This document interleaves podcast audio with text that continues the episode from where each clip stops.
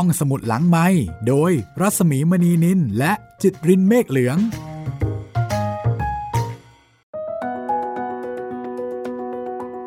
สวัสดีครับต้อนรับเข้าสู่รายการห้องสมุดหลังไม้นะครับ กับผมป๊อบจิตรินเมฆเหลืองเหมือนเดิมนะครับ วันนี้เราก็ยังอยู่กันในหนังสือพูดต่างพบนะครับ ของครูข้างวังนะครับ วันนี้จะเป็นตอนที่ชื่อว่าตอนส่วนบุญ จะเกี่ยวกับเรื่องราวของหนึ่งในลูกชายของคุณย่าบัวครีที่ชื่อว่าอาตั้มนะครับ ที่ตอนนั้นอาตั้มไปบวชแล้วก็ได้เผชิญเหตุการณ์แปลกๆอะไรบางอย่าง ซึ่งเรื่องราวจะเป็นยังไงนั้นเดี๋ยว เดี๋ยวเราไปรับฟังกันเลยดีกว่าครับ แต่ว่าก่อนที่จะไปรับฟังนะครับ อย่าลืม ทักทายกันมาได้นะครับ 3 ช่องทางไม่ว่าจะเป็นทางแฟนเพจ Facebook ไทย PBS Podcast แฟนเพจของพี่หมีรัศมีมณีนินแล้วก็ทาง YouTube นะครับ คอมเมนต์ไว้ใต้คลิปที่ชมที่ฟังได้เลยครับผม มา เรามาเริ่มเรื่องส่วนบุญกันเลยดีกว่า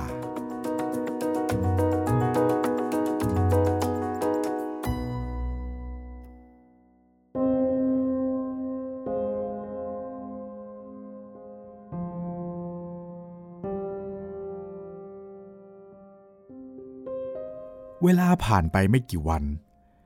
ย่าเรียกโตและหลานที่วิ่งเล่นอยู่ในบริเวณบ้านย่ามานั่งพร้อมหน้าพร้อมตากัน แล้วย่าก็เล่าเรื่องราวที่โตเจอผีโนรา ในคืนไปดูโนราที่วัดให้หลานฟังอีกครั้ง ว่าแท้จริงแล้ว คือย่าคกที่เป็นคนบ้านั่นเอง ไม่ใช่ผีสางนางไม้ หรือผีโนราที่ไหนมาหลอกโต ลูกหลานย่าทุกคน พากันถอนหายใจ บางคนผิดหวังเล็กน้อย เพราะคิดว่าโตได้พบกับเรื่องอันน่าสะพรึงไปแล้ว โตมันเก่ง ที่แท้โตก็เจอยายคก คนบ้านี่เอง ย่าก็เลยสอนหลานว่า การมีสติเป็นเรื่องสำคัญ ถ้าเราขาดสติ เราก็จะเห็นอะไรเป็นผีไปหมด ผีหลอกเรานะ่ะไม่เท่าเราหลอกตัวเราเองหรอก ผีก็อยู่ส่วนผี คนก็อยู่ส่วนคน เราอย่าเอามาปะปนกัน ถ้าผีมันแสดงตนให้คนเห็น ย่าบอกว่า ให้เราท่องบทแผ่เมตตา จะเป็นการดีที่สุด เพราะผีที่มาปรากฏกายให้เราเห็นเเขาอาจจะอยากให้เราทำบุญไปให้ เราก็สวดบทแผ่เมตตาไปให้ในยามนั้นก่อน แล้วค่อยทำบุญให้ในภายหลัง ว่าแล้วย่าก็สอนบทแผ่เมตตาให้พวกเราทุกคนได้ท่องกันทั่วหน้า ย่าบอกกับพวกเราว่า ถ้าหลานๆคนใดท่องบทแผ่เมตตาได้ ย่าจะเล่าเรื่องสนุกสนุกให้ฟัง พวกเราก็พากันเฮลั่น จนอาต้อยกับอาตุ เดินออกมาจากในครัวดูว่าใครถูกรางวัลที่หนึ่งหรือเปล่า ผมเป็นคนแรกที่ท่องจนจำขึ้นใจ แต่ย่าย้ำว่า เวลาท่องบทแผ่เมตตา เราต้องมีสมาธิ ใจเราต้องนิ่ง และย่าก็สอนให้เราปฏิบัติ เรานั่งสมาธิท่องบทแผ่เมตตาส่งบุญกุศล ไปให้วิญญาณแบบสั้น ง่ายจำไม่ยาก ดังนี้ สัพเพสัตตา สัตว์ทั้งหลายที่เป็นเพื่อนทุกข์ เกิดแก่เจ็บตายด้วยกันทั้งหมดทั้งสิ้น อะเวลาโหนตุ จงเป็นสุขเป็นสุขเถิด อย่าได้มีเวรแก่กันและกันเลย อัพยาประชาโหนตุ จงเป็นสุขเป็นสุขเถิด อย่าได้เบียดเบียนซึ่งกันและกันเลยอนีคาโหนตุ จงเป็นสุขเป็นสุขเถิด อย่าได้มีความทุกข์กายทุกใจเลย สุขี อัตตานัง ปริหะรันตุ จงมีแต่ความสุขกายสุขใจ รักษาตนให้พ้นจากทุกภัยทั้งสิ้นเทิน ลูกหลานพากันท่องจำบทแผ่เมตตาที่ย่าสอน ตั้งใจยิ่งกว่าท่องสูตรคูณซะอีก ก็แน่นอนละ เรื่องราวที่สนุกสนานของย่ารออยู่หลานทุกคนต้องมีความพยายามเป็นแน่แท้ ย่าบอกว่า ใครที่ท่องไม่ได้ ไม่แม่น ตะกุกตะกัก และไม่มีสมาธิ ก็เหมือนไม่มีบัตรผ่านประตูเข้าชมหนังเรื่องสำคัญ พวกอาที่เป็นพ่อแม่ของน้องๆทุกคน พากันอมยิ้มที่เห็นลูกตนเอง เดินท่องบทแผ่เมตตาแบบเดินจงกรม หรือนั่งสมาธิเหมือนปฏิบัติธรรมกันทั่วหน้าแม่ ย่าช่างมีกลวิธีสอนหลานซะจริง ๆ เมื่อครบกำหนดฉายหนังของย่า เราต่างตีตัวกันได้ทุกคน จะมีใครเห็นไหมว่าเด็กสมัยก่อนนั้น กว่าจะได้สิ่งใดมาสักอย่าง คนเราต้องรู้จักรอรู้จักอดทน และเราก็จะรู้คุณค่าของสิ่งนั้น ย่าเน้นย้ำเรื่องนี้เสมอ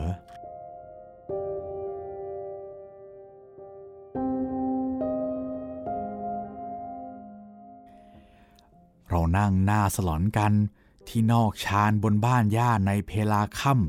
ำย่าบอกว่าหนังมาแล้ว คนฉายมาแล้ว คนภาคมาแล้ว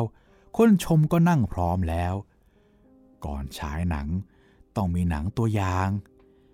ย่าบอกว่า หนังตัวอย่างในโรงนี้ คือการสวดมนต์และนั่งสมาธิก่อนห้านาที ไม่งั้นเครื่องฉายหนังไม่ร้อน จะฉายหนังไม่ได้ เราทุกคนจึงต้องสวดมนต์ก่อน แล้วนั่งขัดสมาธิวางมือขวาทับซ้าย หลังตรง หลับตา ตั้งสมาธิ ย่าบอกให้เราท่องบทแผ่เมตตาในใจ ส่งให้ปู่ ตา ยาย และญาติญาติที่ตายไปแล้ว รวมทั้งวิญญาณที่ย่ากำลังจะเล่าให้หลานๆฟังในคืนนี้ด้วย เมื่อหนังโฆษณาจบแล้ว ย่าก็เริ่มต้นเล่า วันนี้ย่าจะเล่าเรื่องส่วนบุญให้หลานๆได้ฟังนะ หลานคงจำตอนที่อาตามบวชเมื่อสามปีที่ผ่านมาได้นะ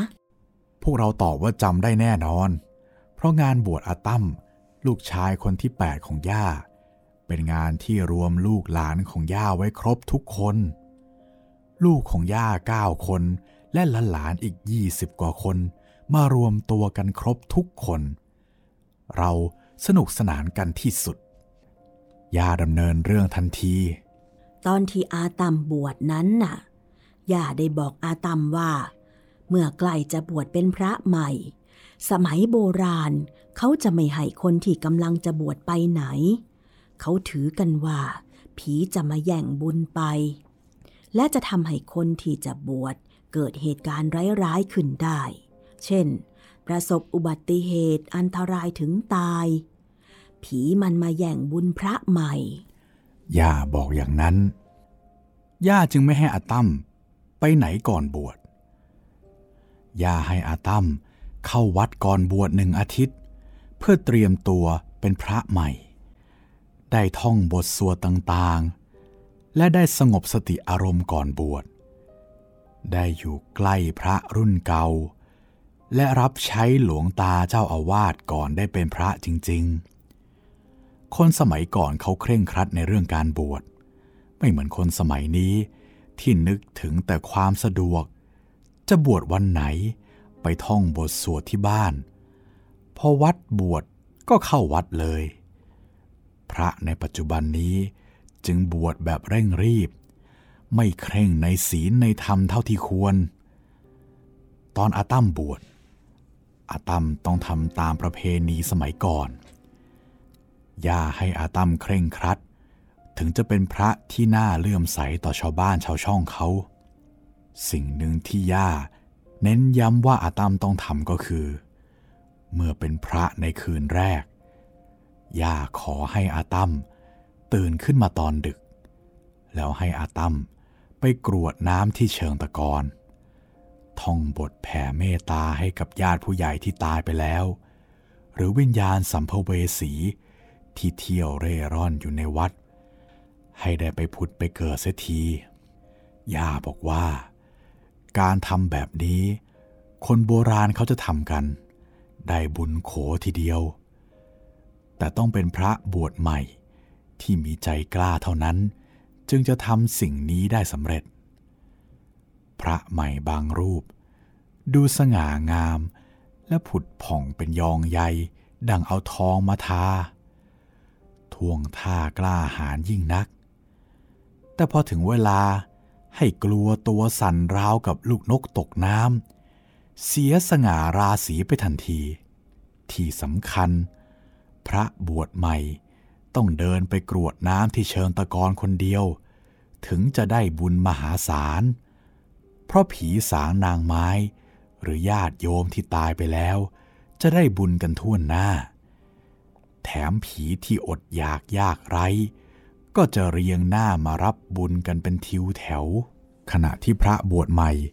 กำลังจรดที่กรวดน้ำแล้วน้ำกำลังรินลงเชิงตะกอนหากได้ยินเสียงอะไร จะดังเพียงใด หรือจะเบาอยู่ใกล้ตัวพระ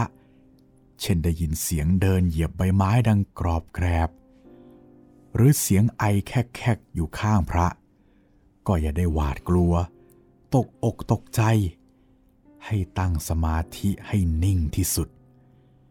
นั่นคือเสียงที่เขามารับส่วนบุญที่เรากำลังส่งให้เขา เขาไม่ได้มาร้าย มาดี มารับสิ่งดีๆ ที่เรากำลังจะเผื่อแผ่ให้พวกเขา พระบางรูปได้ยินเสียงหยอดมะพร้าวดังเกลียวกราว ในคืนที่สงบ แม้ลมก็ไม่พัด เหมือนมีใครอยู่บนยอดสุด แล้วเขย่ากิ่งให้ไหวไปมา สักครู่ก็เหมือนมีใครกระโดดลงมาที่พื้นเสียงดังตุบพระบวชใหม่บางรูป เจอเหตุการณ์แบบนี้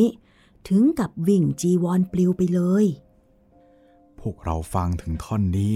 ก็หัวเราะส่งเสียงดังลั่นนอกชานบนบ้านย่า แล้วย่าก็ยกตัวอย่างต่อว่า พระบางรูปอะนะ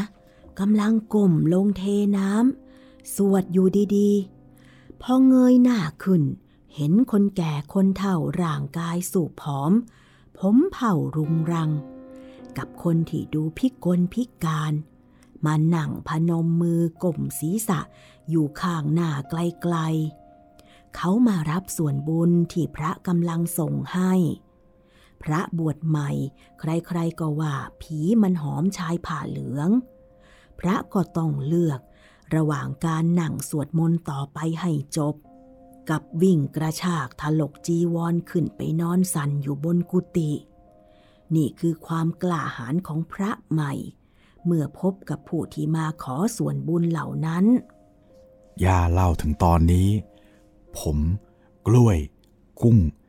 นั่งเบียดกันแน่น หันไปดูน้องๆ ก็เห็นกระเถิบเข้ามารวมตัวกันเป็นกลุ่มเดียว เรื่องเล่าของย่าคืนนี้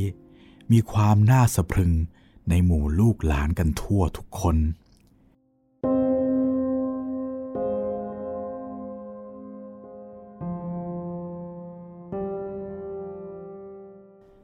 อาตัมเป็นคนที่ไม่กลัวผี เมื่อย่าได้บอกถึงการที่อาตัมควรทำในคืนแรกของการบวชใหม่ อาตัมจึงพร้อมปฏิบัติอย่างไม่ลังเล ผมว่าอาตัมกล้าหาญซะยิ่งกว่าทหารที่ออกไปรบตามแนวชายแดนเป็นแสนเท่า อาเราช่างกล้าท้าพิสูจน์ยิ่งนัก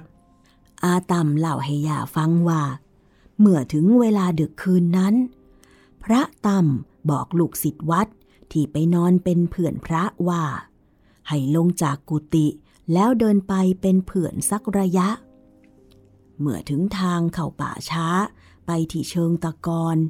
ก็ให้ลูกศิษย์วัดเดินกลับเข้ากุฏิได้ ส่วนพระต่ำจะเดินภาวนา เข้าไปทำพิธีกรวดน้ำและแผ่เมตตา ให้กับญาติโยมที่เสียชีวิตไปแล้วเอง พระต่ำเข้าไปเตรียมที่กรวดน้ำแล้วก็ใส่น้ำให้เต็ม เมื่อลูกศิษย์วัดเดินมาส่งถึงทางเข่าป่าช้า เขาก็เพ่นขึ้นกุฏิไป พระต่ำภาวนาในใจและดึงสติเป็นทีตั้ง แต่ด้วยบรรยากาศที่เงียบสงัดและวังเวงเช่นนี้ บวกกับความมืดและเป็นสถานที่ที่ใครก็รู้ดีว่าคือป่าช้า พระต่ำก็เกิดความรู้สึกกลัวขึ้นมาบ้าง แต่ยังเชื่อว่า เป็นความกลัวที่มาจากใจ เราคิดไปเอง ในทางธรรมเขาเรียกว่าจิตปรุงแต่ง คือคิดไปเองว่าผีจะมาหลอกเรา เราจึงกลัว ตั้งสติภาวนาพุทโธ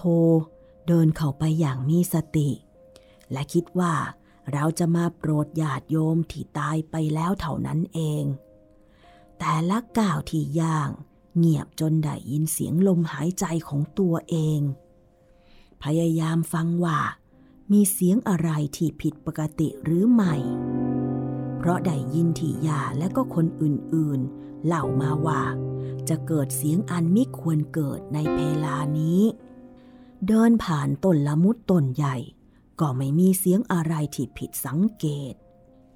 เพียงได้ยินเสียงหมาในวัดที่นอนอยู่ไม่ไกลนัก เกาดังแกรกแกรกอยู่ทางด้านขวา พอมองตรงไปข้างหน้าอีกไม่กี่ก้าวก็ถึงเชิงตะกอน ใจพระต่ำเต้นแรงกว่าปกติ จะว่าเป็นพระแล้วทำไมถึงไม่ทำจิตใจให้นิ่งสงบ พระต่ำบอกว่า พระใหม่ ลิ่นความเป็นคารวาสยังหลงเหลืออยู่ในจิตใจบ้าง ใจอาจวอกแวกบ้างเป็นธรรมดา เรื่องความรู้สึกมันไม่สามารถเปลี่ยนกันได้ภายในวันเดียว พระต่ำหยุดสักครู่ ยืนนิ่ง เพ่งไปที่เชิงตะกอนหลับตาเข่าสมาธิอีกครั้ง ตั้งจิตมั่น ส่งไปถึงทุกดวงวิญญาณว่าเรามาดี เรามากรวดน้ำและแผ่กุศลให้ ขออย่าได้ทำให้เราตกอกตกใจ จนพิธีครั้งนี้ต้องยกเลิกไป ท่านจะได้รับบุญกุศลกันทั่วหน้า เพ่งจิตยังไม่ทันจบ ได้กลิ่นหอมของดอกซ่อนกลิ่น ที่ชายเขาข้างป่าช้าโชยมา ถึงจมูก ราวกับมีใครมายืนให้ดมอยู่ข้างหน้าในวินาทีนั้น ดอกซ่อนกลิ่นที่คนโบราณเชื่อกันว่า เป็นดอกไม้ผีที่มีกลิ่นหอมในตอนกลางคืน พระตั้มขนแขนลุก หากยังมีสติ ก้าวขาเดินไปถึงเชิงตะกอนแล้วอ้อมไปยืนตรงช่วงกลางของเชิงตะกอนค่อยๆนั่งขึ้น มือยื่นที่กรวดน้ำเหนือเชิงตะกอนเริ่มขึ้นต้นเอ่ยบทกรวดน้ำแล้วก็รดลงไปที่เชิงตะกอนเศษเท่าที่คงเหลืออยู่ในเชิงตะกอนคลุ้งขึ้นมาเล็กน้อย สวดยังมิทันจบประโยค หมาตัวที่นอนเกาอยู่ข้างทางเมื่อสักครู่ก็ลุกขึ้น แล้วก็วิ่งมาที่ริมทางข้างต้นตะไคร้ไม่ไกลจากเชิงตะกอน ยืนนิ่ง ตัวตรง หูชัน จ้องขม้งไปด่านหน้า แล้วส่งเสียงฮอนยาว จนพระตำสะดุ้งด้วยความตกใจ ผีแน่ๆพี่ชายผมตะโกนเสียงทางโพร่งขึ้น ในขณะที่ย่าเล่ามาถึงประโยคนี้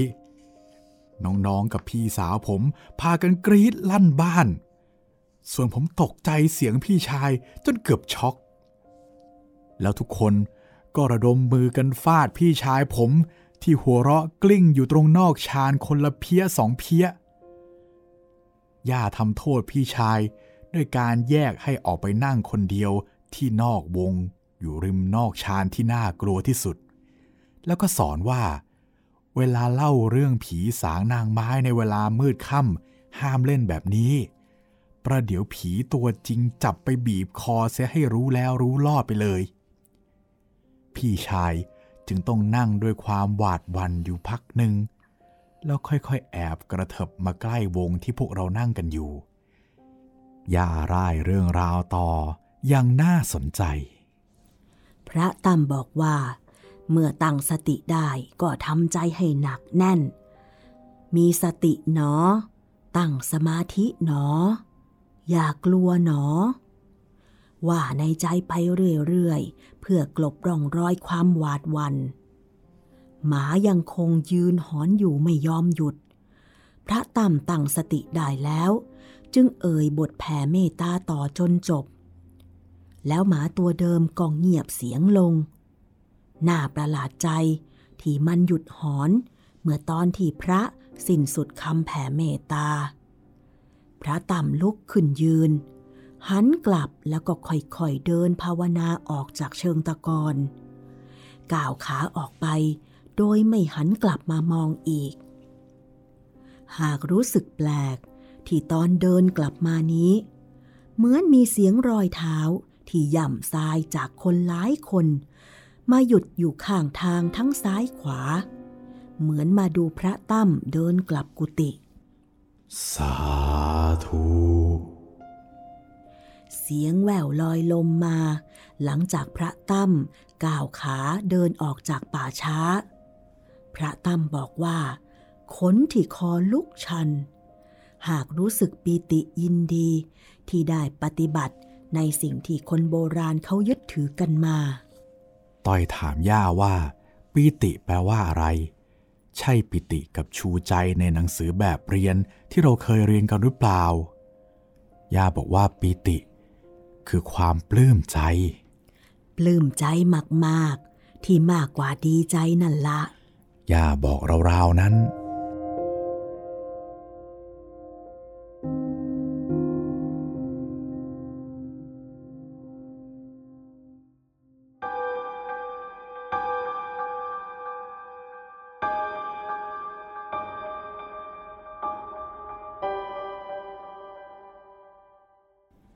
หลังจากพระตั้มเดินขึ้นกุฏิไปแล้วก็เข้าจำวัด หรือที่เราเรียกกันว่านอนนั่นละ ขณะกำลังเอนหลังบนเสือ เสียงหมาในวัดหลายตัว พากันวิ่งมาเห่าเสียงดัง แล้วก็หอนขึ้นพร้อมๆกันหนวกหู พระตั้มนึกในใจว่า จะมาหอนยาวหาอะไรในเวลาดึกดื่นเช่นนี้ หรือผีจะยกขบวนกันซ้อมเดินพาเหรดในวัดหรือยังไง คิดเล่นๆขำๆไปอย่างนั้น แล้วก็เอนหลังลงบนเสือ ยังไม่ทันได้หลับตา เพียงเคลิ้มไปเท่านั้น ก็เห็นคนแก่ผู้หญิงกับผู้ชายคู่หนึ่ง ยืนอยู่ที่ปลายเท้า ทั้งคู่แต่งตัวด้วยเสื้อผ้าเก่าสีมอซอ สีหน้าซีดดูเศร้าหมอง เดินเข้ามา แล้วก็นั่งตรงปลายเท้าพระตั้มทั้งคู่ก้มลงกราบพระ บอกกับพระว่า ตนทั้งสองคนเฝ้ารอส่วนบุญจากคนมานานแล้ว ตนเป็นผัวเมียกัน ไม่มีลูกเต้าพอตายไป ไม่มีใครคอยตักบาตรหรือทำบุญไปให้ ต้องนั่งรอบุญจากคนที่อุทิศส่วนกุศล ให้สัมภเวสี หรือวิญญาณที่เร่ร่อนอย่างตน นานๆครั้งจึงจะได้รับอย่างนี้ เวลาคนทำบุญ ก็มักทำให้ญาติของตนเอง ไม่ค่อยอุทิศถึงดวงวิญญาณเร่ร่อน หรือวิญญาณที่ไม่มีญาติมิตร วันนี้โชคดีที่พระบวชใหม่อย่างพระตั้ม ได้กรวดน้ำเอ่ยชื่อเพื่อแผ่ให้พวกตน และดวงวิญญาณอื่นๆ ตนทั้งคู่จึงมากราบขอบคุณพระต่ำในครั้งนี้ ข้างล่างที่ลานวัด ก็มีพวกเรามาอยู่กันหลายคนนะขอรับ พวกเราอยากมากราบขอบคุณท่านเหมือนผมกับเมีย แต่บุญที่ได้รับจากผู้คน ยังน้อยเกินไป จึงไม่อาจพาตัวเองขึ้นมาได้ ว่าแล้วสองผัวเมียก็กราบพระตั้มอีกครั้ง แล้วก็หายไปพร้อมเสียงหมาที่ค่อยๆเงียบลง พระตั้มจึงอุทิศส่วนบุญส่วนกุศลให้ดวงวิญญาณเหล่านั้นทุกวัน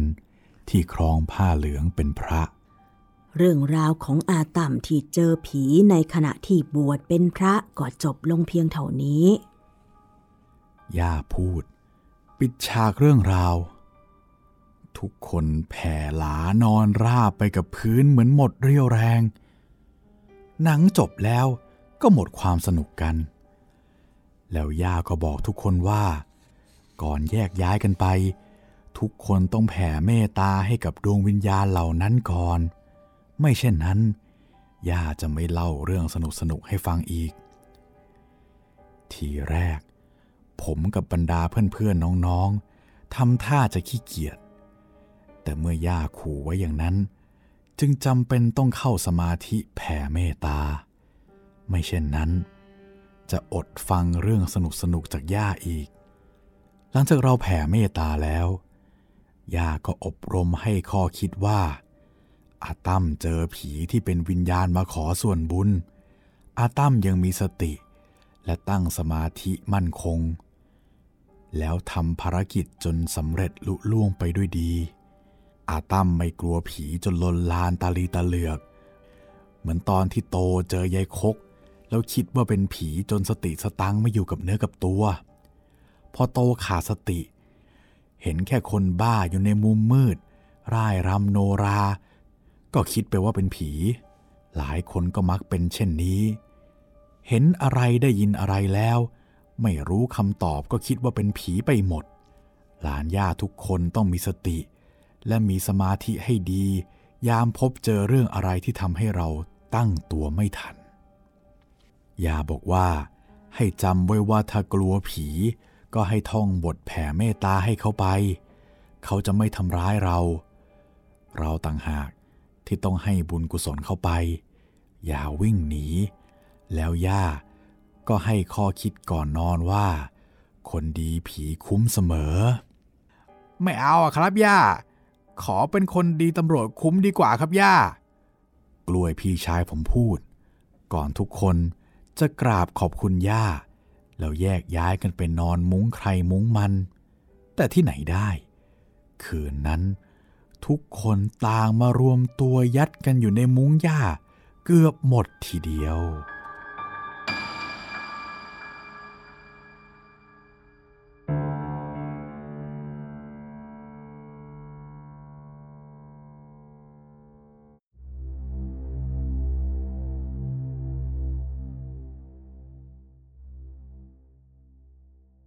ต่อไปจะเป็นตอนที่ชื่อว่า พัดพรากนะครับ อย่างที่ผมเคยบอกไว้ว่า ย่าชอบพาหลานๆไปดูมหรสพอยู่สองอย่าง คือโนรากับหนังอินเดีย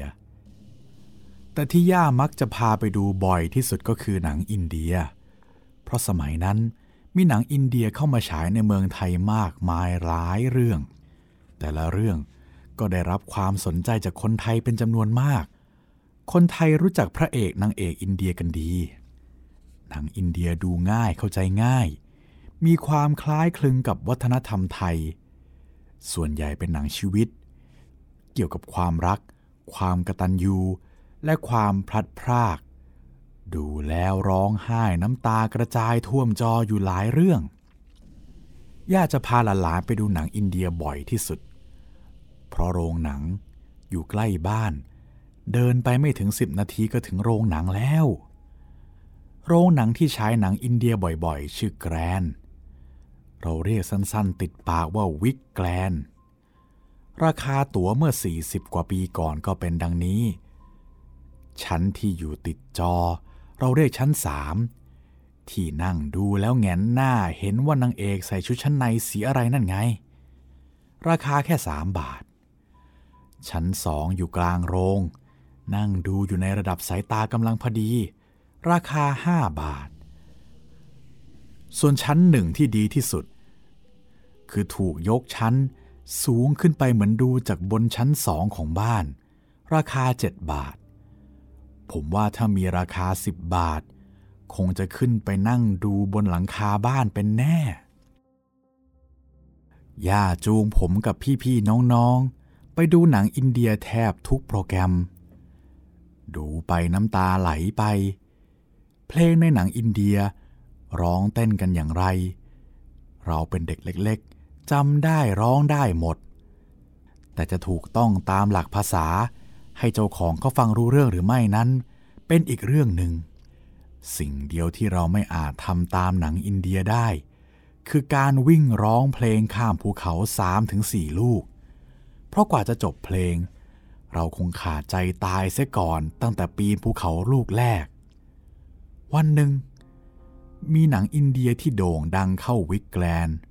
ชื่อเรื่องว่าสามพี่น้อง ย่าไม่พลาดแน่นอน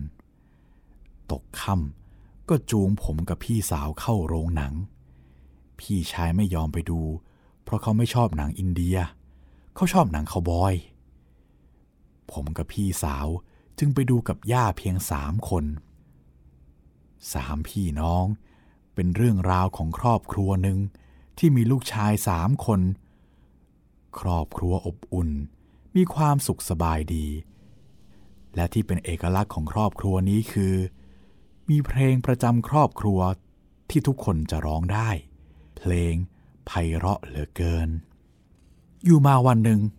ลูกชายทั้งสามคนของครอบครัว ต้องมีอันพัดพรากกัน โดยพ่อถูกผู้ร้ายฆ่าตาย และยังจะฆ่าลูก และยังจะฆ่าลูกๆอีก พี่ชายหนีขึ้นรถไฟได้ น้องคนรองตามขึ้นไปไม่ทัน ต้องพลัดพรากจากกันตรงรางรถไฟ ส่วนน้องคนเล็กอยู่กับแม่ พี่น้องทั้งสามคน ต้องจากกันยาวนาน น่าเศร้ายิ่งนัก คนหนึ่งไปเป็นโจร คนหนึ่งไปอยู่กับพ่อบุญธรรมที่เอาไปเลี้ยง คนสุดท้องเป็นนักร้อง คนสุดท้องที่เป็นนักร้อง ก็เฝ้าตามหาพี่ชายทั้งสอง ด้วยการร้องเพลงประจำครอบครัวทุกครั้งที่ไปแสดงตามที่ต่างๆโดยหวังจะพบพี่ๆ โดยมีแม่ตามไปฟังทุกครั้ง เพื่อหวังได้พบลูกชายอีกสองคน วันหนึ่ง พี่น้องสามคนได้มาอยู่ในงานเดียวกันงานหนึ่ง เมื่อเพลงประจำครอบครัวที่น้องชายคนสุดท้องร้องดังขึ้น พี่ชายคนที่สอง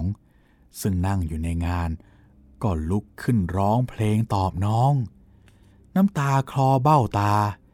นี่คือน้องชายของฉัน นั่นคือพี่ชายของผม แต่อนิจจา พี่ชายคนโตที่ยืนแอบอยู่หลังเสา ได้ยินเพลงนี้ต้องร้องไห้ด้วยความดีใจ แต่เจ็บปวดใจที่สุดเ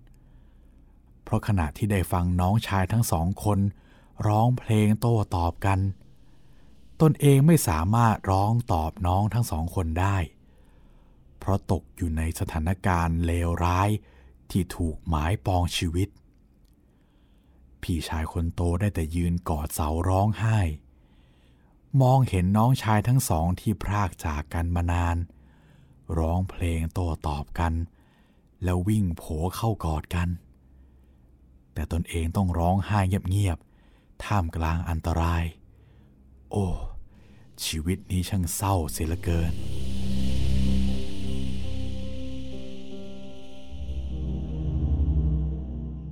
เมื่อถึงฉากนี้ คนดูในโรงพากันร้องไห้ เช็ดน้ำตาด้วยความสงสารพี่น้องทั้งสาม ผมกับพี่สาวก็ร้องไห้ไปด้วย แต่ที่ผมกับพี่สาวต้องตกใจมากก็คือย่าของเรานั่งร้องไห้มากกว่าใครๆทุกคนในโรงหนังย่านั่งร้องห่มร้องไห้สะอึกสะอื้นเป็นระยะระยะ ผมกับพี่สาวไม่เคยเห็นย่าร้องไห้อย่างนี้มาก่อน ดูหนังอินเดียกี่ครั้ง ไม่ว่าจะเศร้าแค่ไหนย่าก็ไม่เคยร้องไห้ ขนาดเรื่องช้างเพื่อนแก้วที่ว่าเศร้าที่สุดเรื่องหนึ่งในบรรดาหนังอินเดีย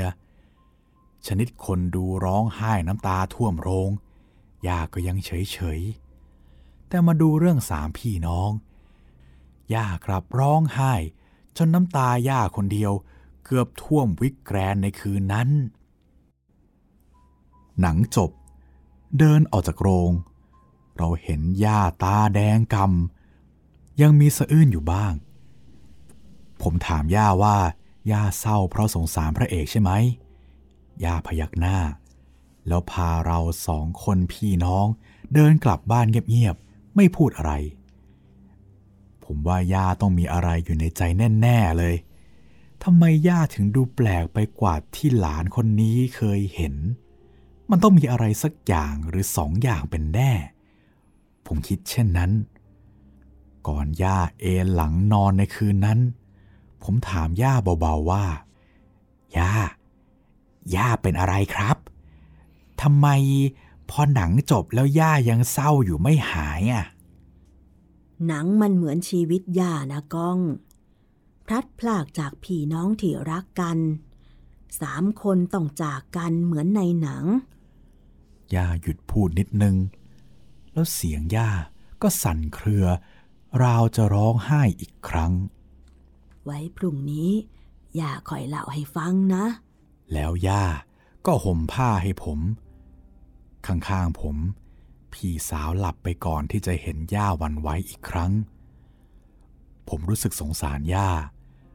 ไม่รู้เรื่องอะไร แต่สงสารไว้ก่อน เพราะย่าคือย่าที่ผมรัก ผมรู้เพียงเท่านี้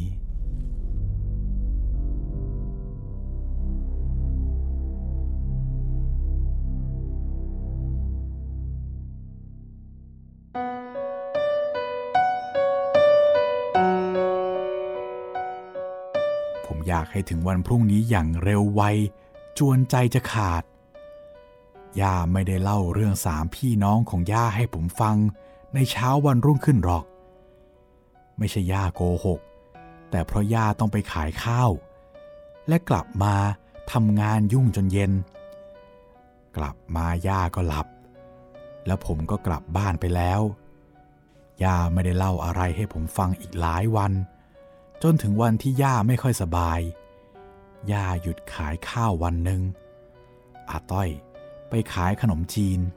อาตุ ไปสอนนักเรียน และหลานย่าก็ไปโรงเรียนกันหมด มีแต่ผมที่โรงเรียนเลิกเร็วกว่าปกติครึ่งวัน เพราะครูประชุมทั้งโรงเรียน จึงปล่อยนักเรียนกลับบ้านก่อนเวลา ผมกลับมาอยู่กับย่า ย่านอนอยู่ในบ้าน ผมเข้าไปดูย่าครู่หนึ่ง ถามย่าว่าอยากให้ช่วยอะไรไหมย่าก็ได้แต่ขอบใจ แล้วก็บอกว่าดีขึ้นแล้ว ผมจึงเดินออกมาที่นอกชาน เอาวิชาศิลปะที่ผมชอบมากที่สุด ขึ้นมานั่งวาดรูปทำการบ้าน วาดรูปไป ก็ร้องเพลงไป มีความสุขที่สุด เพลงอะไรต่อมีอะไร ผมก็งัดขึ้นมาร้อง โดยไม่ได้รู้ตัวหรอก มันเป็นไปตามสัญชตาตญาณ แต่จู่ๆ ผมก็ดันร้องเพลงต่างประเทศที่ติดอยู่ในใจซะอย่างนั้น ย่าลุกขึ้นมาแอบยืนฟังผมร้องเพลงอินเดียแบบดำน้ำมั่วอยู่ข้างหลังไปเรื่อยๆ จนผมร้องจบเพลง ย่าก็เอ่ยว่า ย่ายังติดค้างสัญญากับกล้องไว้อยู่นะ อย่าลืมไปเลย แต่พอฟังก้องร้องเพลงนี้ แล้วย่าถึงจำได้ ยังอยากฟังเรื่องพี่น้องสามคนของย่าอยู่หรือเปล่าล่ะ แหมทำไมผมจะจำไม่ได้ล่ะครับ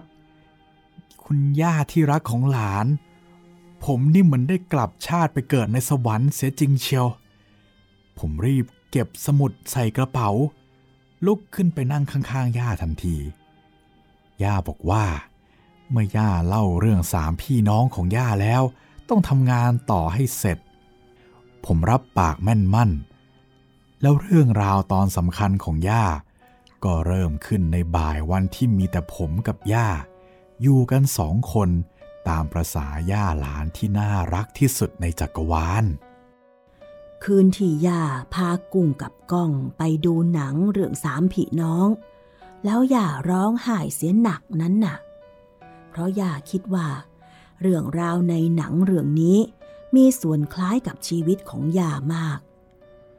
ก้องจำที่ยาเคยเล่าเรื่องเพื่อนของยาให้ก้องและกุ้ง รวมทั้งกล้วยฟังเป็นบางครั้งได้ไหม ตอบย่าว่าจำได้แน่นอน เพื่อนย่าที่ชื่อหนูลี่หรือเหมยลี่ ที่แม้จะตายไปแล้ว ก็ยังไม่เคยไปไหน ยังอยู่กับย่าเสมอย่ายิ้ม รู้ว่าผมจำเรื่องเพื่อนของย่าได้ ย่าจึงเล่าต่อไป นั่นละย่ารักเพื่อนคนนี้เหมือนพี่สาวของย่า แม้ย่าจะมีผีเฟื้อเป็นพี่สาวแท้ๆอยู่แล้ว แต่เพื่อนคนนี้ก็เปรียบเสมือนพี่สาวของย่าอีกคน แต่ย่าไม่เคยเล่าให้หลานๆฟังว่า แท้จริงแล้วย่ายังมีเพื่อนอีกคนหนึ่งในกลุ่มเดียวกันนี่ละ ที่ย่าก็รักเขาเหมือนพี่สาวเช่นกัน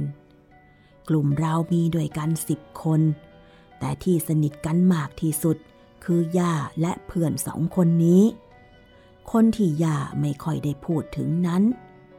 ย่าเรียกเขาว่ามอนหรือพี่มอน เราสามคนเป็นเหมือนเพื่อนและพี่น้องกัน แต่เราต้องมาพลัดพรากจากกันในที่สุด อย่าเคยเล่าให้ก้องฟังว่า เหมยหลี่ที่ก้องรู้จักนั้น ตายเป็นคนแรกเพราะจมน้ำแต่สำหรับผีมอนนั้น เขามาตายจากย่าไปอีกคนหนึ่ง หลังจากเหมยลี่ตายไปเพียงปีเดียว ผมตกใจว่าทำไมเพื่อนที่ย่ารัก ถึงมาตายไปอีกคน ย่าคงเสียใจมากที่สุด ตอนที่ย่าอยู่บ้านชายถุงนั้นเราอยู่ด้วยกันเพียงปีกว่า พ่อของยาคือพ่อเทียมกับแม่เคลื่อน ได้อพยพพายาและผีเฟื้อมาอยู่บ้านที่ตำบลคูหาสวรรค์ เพราะเราทำมาหากินอยากเลือเกิน เกรงว่าอยู่บ้านชายถุงไม่ไหว จะอดตายกันเปล่าๆ พ่อจึงตัดสินใจกลับมาตายเอาดาบหน้าที่นี่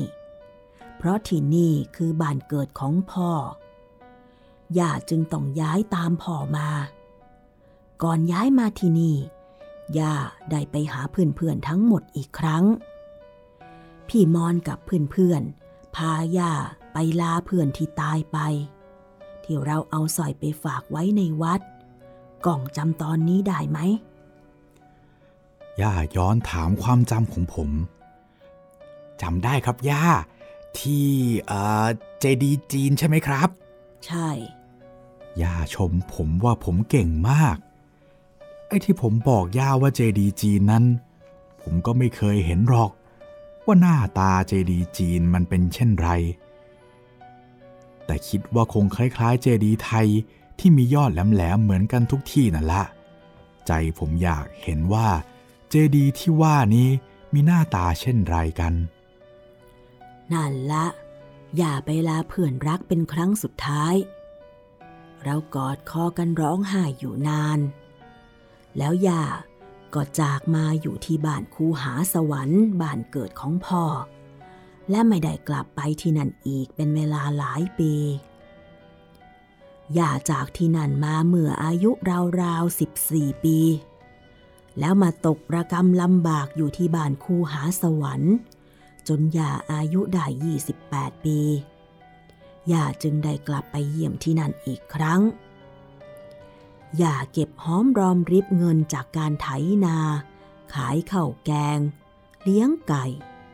จนพอมีเงินเหลือเล็กน้อย จึงตัดสินใจกลับไป เพราะจากมารวม 14 ปีแล้ว คิดถึงเพื่อนและบ้านเก่าเหลือเกิน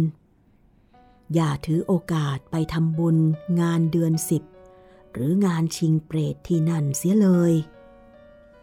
เมื่อย่าไปถึงที่นั่นและได้ทำบุญแล้ว ก็แวะไปที่บ้านริมทุ่ง ที่เราเคยอยู่เคยวิ่งเล่น เคยนอน เคยตอนไก่เข่าเล้า แต่มันไม่เหลืออะไรอีกเลย เขารื้อที่รื้อทางไปหมด เหลือแต่ทุ่งนาโล่งๆกับเศษซากบ้านที่เป็นไม้ผุผุไม่กี่ชิ้นย่ายืนร้องไห้คิดถึงบ้านเก่าของย่า แล้วย่าก็ไปที่วัด เพื่อไปดูที่ที่ย่าเคยไปลาเพื่อนรัก สถานที่ในวัดก็เปลี่ยนไป พัฒนาขึ้นมากย่าไปที่เจดีจีน นั่งลงไหว้ คิดถึงเพื่อนที่ตายจากไป คิดถึงเพื่อนคนอื่นๆที่ยังมีชีวิตอยู่ แล้วก็แยกย้ายกันไปตอนไหนก็ไม่รู้ คิดดังนั้นแล้ว น้ำตาหย่าก็ไหลอีกครั้ง คิดถึงเพื่อนที่ตายไป เขาตามมาอยู่กับย่าได้พักหนึ่ง แต่ก็ต้องมาจากกันอีกจนได้ย่าพูดถึงตอนนี้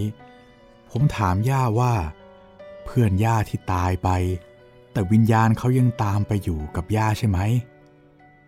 เพราะย่า เคยเล่าไว้เช่นนั้น ย่าบอกว่าถูกต้อง เขามาอยู่กับย่าได้ไม่นาน เราก็ต้องจากกันอีกครั้ง มันเป็นการจากกันที่ย่า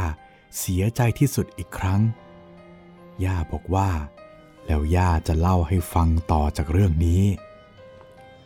ขณะที่ย่านั่งร้องไห้คิดถึงเพื่อนอยู่ที่เจดีนั้น ย่ารู้สึกแปลกประหลาดยังไงก็ไม่รู้เเหมือนมีใครมายืนอยู่ข้างๆยาใกล้ๆบริเวณนั้น ครั้นพอยาหยุดร้องไห้ยาก็ได้ยินเสียงสะอื่นอยู่ข้างๆยาทีแรกยานึกว่าเป็นเสียงสะอื่นของยาเอง แต่พอสักครู่ยาหยุดร้องไห้แล้วยายังได้ยินเสียงสะอื่นนั้นอยู่ยาคิดว่าคงหูฝาดไป แล้วยาก็ค่อยๆลุกขึ้นลาเพื่อนแล้วก็เดินจากมา เมื่อย่าก้าวออกจากวัดเดินมาได้ไม่กี่ก้าวย่าเจอพระรูปหนึ่งกำลังเดินสวนทางกับย่า ท่านเดินช้าๆ เหมือนท่านเดินจงกรม ย่าจึงนั่งลงไหวท่านพูดกับย่าว่า โยมเอ้ย ชีวิตโยมลำบากมามากนะ โยมยังอุตส่าห์ดันทนมาทำบุญจนได้ คนที่รักโยมเขาเป็นห่วงโยมเหลือเกิน ไม่ยอมไปไหนสักที อยู่รอโยมท่าเดียวดีได้พบโยมที่ตรงนั้นเพียงชั่วประเดียวเดียว เขาก็ดีใจเหลือเกินแล้ว กรรมที่ทำร่วมกันมาแต่ชาติก่อนๆดวงจิต ที่ผูกพันกันมา จะทำให้ได้ย้อนกลับมาพบกันอีกนะโยมนะ พระท่านพูดช้าๆ เสียงเนิบเนิบแต่มันคงใช้เวลายาวนานเหลือเกิน กว่าจะได้พบกันทำบุญและสร้างกรรมดีให้มากๆนะโยมนะ บุญและกรรมดี จะนำพาให้เราได้พบแต่สิ่งดีๆ ท่านทิ้งท้ายไว้อย่างนี้ก่อนจะเดินเข้าวัดไป อย่าเดินตามท่านเข้าวัดไปอีกครั้ง อยากถามว่าท่านหมายถึงอะไร แต่ท่านหายไปเสียแล้ว น่าประหลาดใจเหลือเกิน ที่ท่านหายไปอย่างรวดเร็ว ราวกับหายตัวได้ อย่าก้มลงเอามือกำพระหลวงพ่อทวดวัดช้างให้ ที่อย่าสวมอยู่ ยกขึ้นไหวอีกครั้ง ใครกันนะ ที่ท่านบอกว่า เขารอคอยย่าอยู่ ไม่ยอมไปไหนสักทีอย่าคิดอย่างนั้นอยู่ในใจ เพื่อนที่จมน้ำตายไปใช่หรือเปล่าทำไมท่านถึงพูดอย่างนั้น ก่อนย่าขึ้นรถกลับบ้าน เด็กวัดคนหนึ่งวิ่งตามย่ามา เขาสะกิดย่า ร้อมกับยื่นพระให้ย่าองค์หนึ่ง พี่พี่หลวงพ่อในวัดท่านฝากพระมาให้พี่นะ ท่านบอกว่าผู้หญิงที่นั่งกอดพี่อยู่ที่ข้างเจดีย์จีนในวัดเขาคงรักพี่มาก เห็นเขาร้องไห้อยู่นานเลย เด็กวัดพูดจบประโยค เขาส่งพระให้ย่าแล้วก็หันหลังวิ่งกลับเข้าวัดไป ปล่อยให้ย่ายืนสงสัยตรงนั้นอยู่คนเดียว จบไปแล้ว 2 ตอนนะครับสำหรับตอนที่ชื่อว่าส่วนบุญแล้วก็พลัดพรากครับผม ซึ้งกินใจไหมครับ ถ้าชอบช่วยบอกเรากลับมาสักนิดนึงนะครับ คอมเมนต์หรือว่าติดต่อพวกเรากลับมาได้ 3 ช่องทางนะครับ ทั้งทางแฟนเพจ Facebook ไทย PBS Podcast แฟนเพจของพี่หมีรัศมีมณีนินแล้วก็ทาง YouTube นะครับ คอมเมนต์ไว้ใต้คลิปที่ฟังได้เลยครับผมสำหรับวันนี้ผมป๊อบจิตรินเมฆเหลืองต้องขอลาไปก่อนนะครับ สวัสดีครับ